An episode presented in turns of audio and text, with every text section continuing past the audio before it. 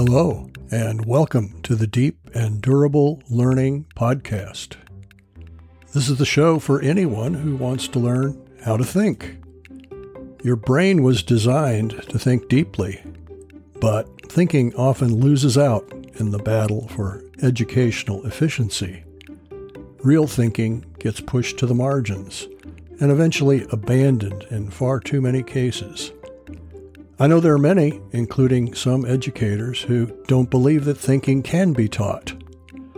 My students in my nearly 45 years in higher education, however, regularly told me on course evaluations that I taught them how to think. I believe I can help you with my proven strategies.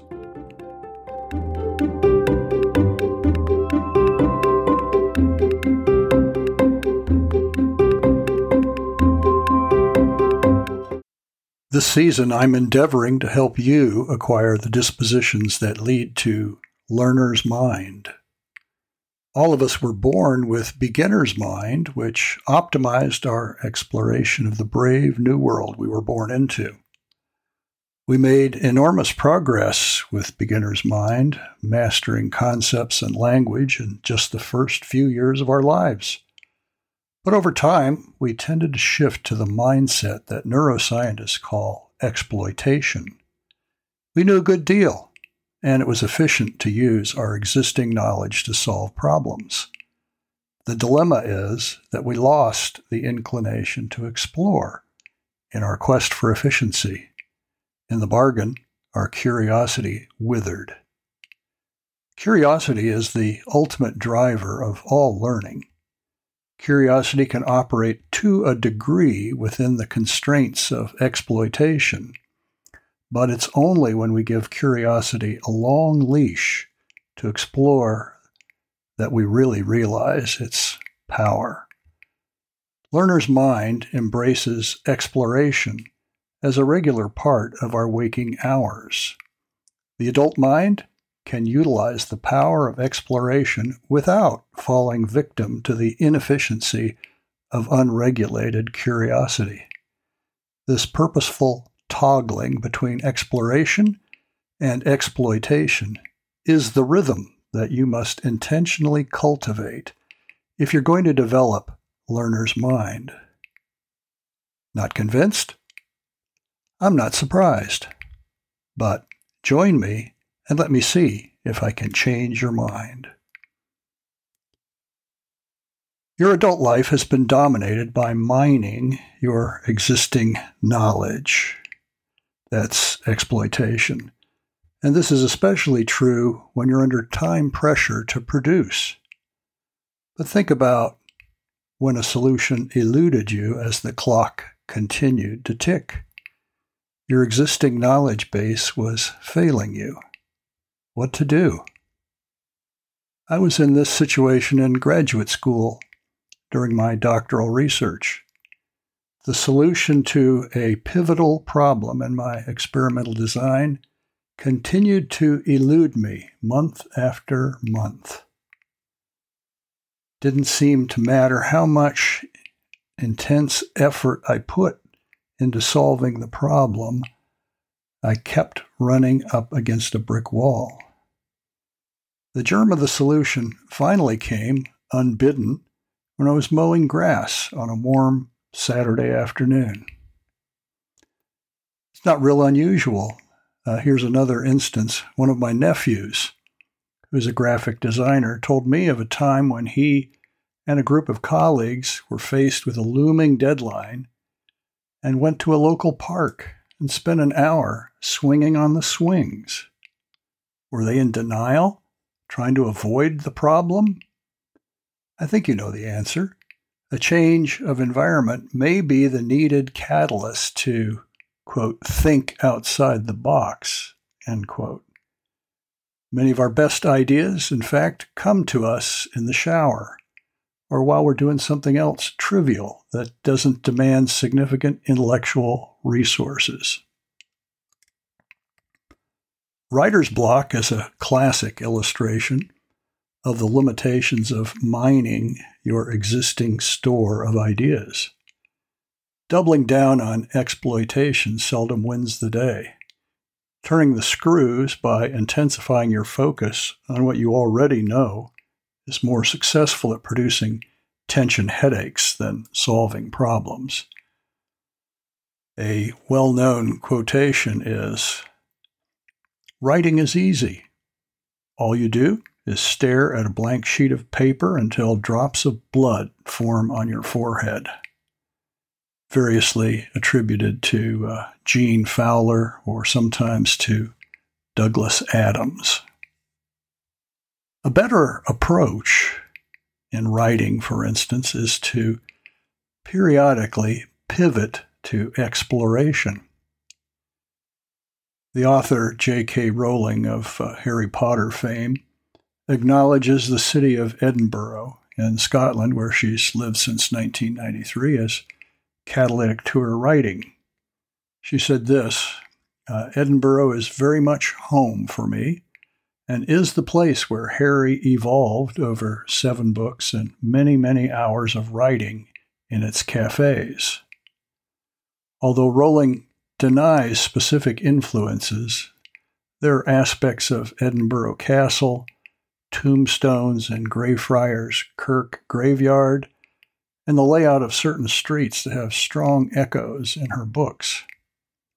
It's not unlikely that these were at least unconscious inspirations. Even writing in a cafe keeps a writer from getting too deep into exploitation. The regular coming and going of customers and the activity of the staff can also catalyze exploration. A new 2022 book by A.J. Jacobs, best selling author, the New York Times Review of Books, the book called The Puzzler challenges its readers to develop what Jacobs calls puzzler's mind. I would maintain that puzzler's mind is one of the dispositions of learner's mind. Judge for yourself. Here's how Jacobs describes puzzler's mind. Quote, the puzzler mindset is all about curiosity, about everything, about politics, other people's experiences, literature, life, one of the many lessons I learned from years of doing puzzles is that it's much easier to solve a puzzle or a problem when your mind is flexible and when you're in a kind of playful mood. The key is asking questions instead of having a predetermined opinion. There are echoes here of the last podcast of Watson and Crick in their freewheeling model building that led to the structure of DNA and ultimately to the Nobel Prize.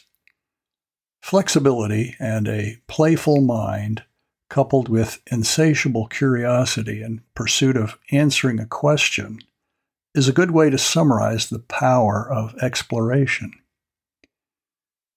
If you haven't heard them yet, uh, I invite you to listen to the previous podcasts where I've broken down curiosity into its component parts.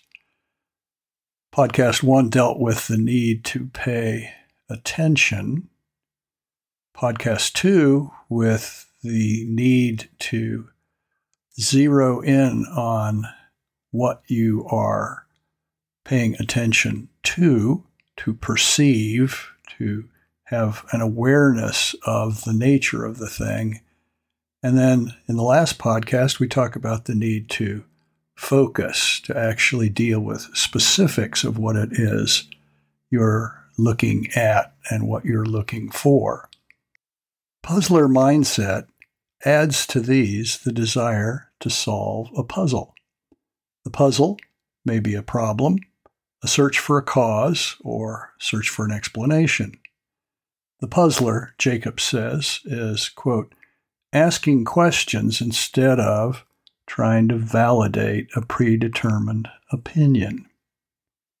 End quote. The best questions are usually how or why. Questions are so important that the next season of this podcast will actually be devoted to exploring questions. Without a doubt, our minds are wired to want to solve problems. Why else would games be so popular? I mean, think about it. We use leisure time, discretionary time, to solve crossword puzzles, Sudoku, and Wordle. Those are intrinsic parts of many people's daily routines. Chess and checkers and card games and board games galore occupy leisure time. And games are often the focal point of parties. I'm not personally motivated by games or word puzzles, mainly because others are so competitive over what are often games of chance or recall of trivia. I do succumb, however, to a good jigsaw puzzle. Jigsaw puzzles are a good analogy for the dynamic that is learner's mind and the disposition that today we're calling puzzler's mind as part of learner's mind. Efficient assembly of a jigsaw puzzle involves both focused exploration and exploitation. A recent day long family celebration for my family saw five family members, four adults and one teen, teaming up to assemble a 1,000 piece puzzle of moderate difficulty in under two hours. No one was watching the clock and we didn't compete. In fact, a good time was had by all. If you do jigsaw puzzles, you probably operate like we did. We start puzzle building by exploring the contents of the puzzle box, of course, looking at the picture on the box, and then looking for patterns among the pieces, edge pieces, blue pieces for ocean or sky, white for clouds, uh, boards and windows of a building or bricks, faces of people, each is put in a different location on the table. In our case, the five of us each took custody of one set of pieces. Constructing this set initially is like exploration mode. As the pieces in each category accumulate sufficiently, we switch into something akin to exploitation mode. That is, we try to fit as many pieces as possible together from our accumulated set. Like cognitive exploitation, we're mining what we already have. And we do this as long as we're making reasonable progress. However, inevitably, after a time, we find it harder and harder to find a home for the pieces that remain in our set that have not yet been joined to the rest. And we then switch back into exploration mode. This time, as we look for pieces of a face or windows in a building, etc., among the unsorted pieces, we typically recognize a few new pieces very quickly as the solution to gaps that we were previously unable to fill. This toggling back and forth between fitting together pieces of our existing collection and stopping to look for new pieces continues, and our part of the solved puzzle grows. We may, in fact, begin to see where our section intersects with what someone else has built, and perhaps we can slide our whole section into place. As the gaps in our section are filled, it becomes easier to determine what to explore for, and soon there's a mad dash to put the few remaining pieces in place and declare victory. Just this morning, homeschooling with my four year old grandson, we went through this explore exploit rhythm. Joshua was trying to recall words that start with the letter B. B is in boy. An obvious one was the insect that we call a bee. Since he loves nature, we challenged him to draw a bee using a picture as a guide. When that was complete, we talked over the distinctives of a bee, including the head, thorax, and abdomen, including the six legs that make it an insect. We noticed pollen on the body of the bee in the picture, and that led to Joshua's question What's the pollen for? The reflexive adult answer has to do with plant pollination, and that's certainly important. However, Joshua was looking for something related to the reality that the bee invariably takes some pollen back to the hive. Is pollen an incidental with no benefit to bees?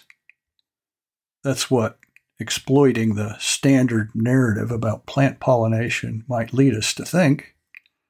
Exploitation would emphasize the bee as a purposeful collector of nectar and incidental collector of pollen. In going after nectar from many flowers, the bee redistributes pollen and causes cross pollination, which is essential for genetic diversity in plants, as well as uh, moving pollen from male flowers to female flowers in some species. Exploitation might easily say at this point bees are pollinators, and that's a very good thing. Case closed. Well, when we pursued this a little further, Joshua guessed that pollen is used by bees to make honey. After all, honey and bees are intricately intertwined. Just ask Winnie the Pooh. Honey is derived from the action of bee saliva on plant nectar. Pollen is not involved. In fact, nutritionally, honey is almost entirely simple sugars fructose and glucose in that order, with some water and minerals. Hmm. Does pollen serve some other purpose? As we explored this question, we quickly learned something else. Pollen contains a significant amount of protein. In one study, 2.5% protein up to a whopping 61% protein. The wide variation is dependent on the type of plant and the health of the plant. Or typical protein values in one extensive study showed pollen containing between 8.4 and 18.1% protein. Pollen contains a variety of other nutrients, including lipids.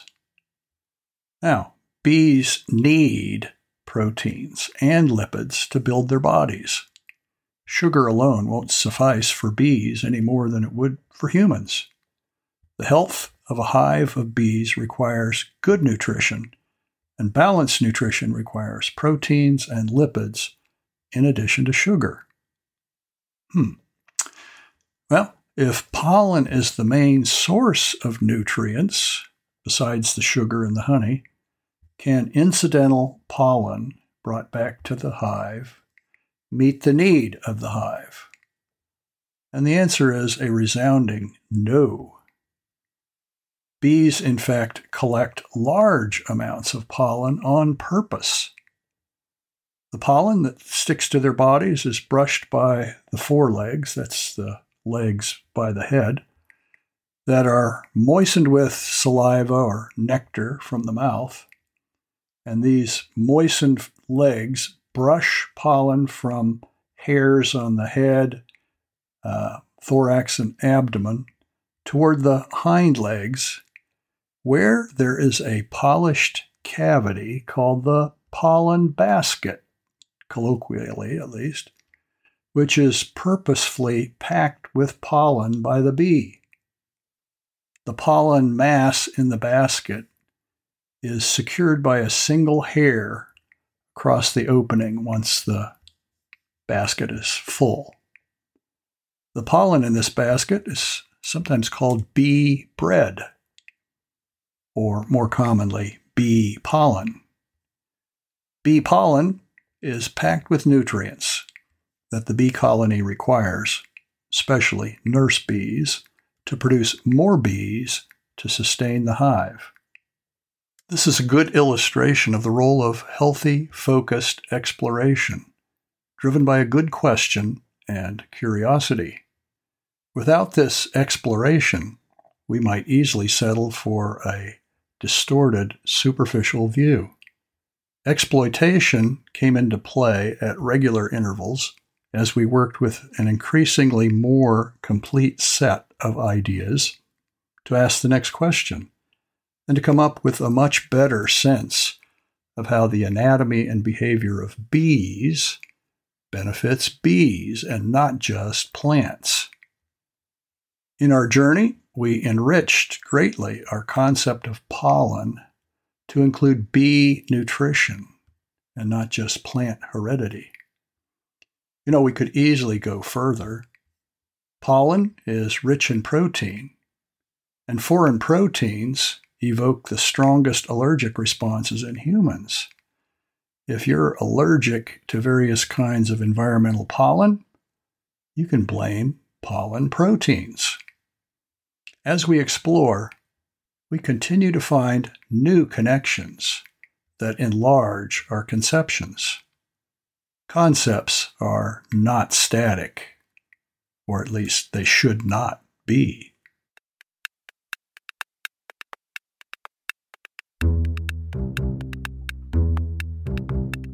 Our earliest memories are usually of events when we were between three and four years of age. The universal inability to remember earlier events is called infantile amnesia. Our inability to remember our early lives is due to the immaturity of our brains, and that compromises our framework of concepts. Join me in two weeks on the next podcast as we explore concept blindness and what it tells us about how we learn.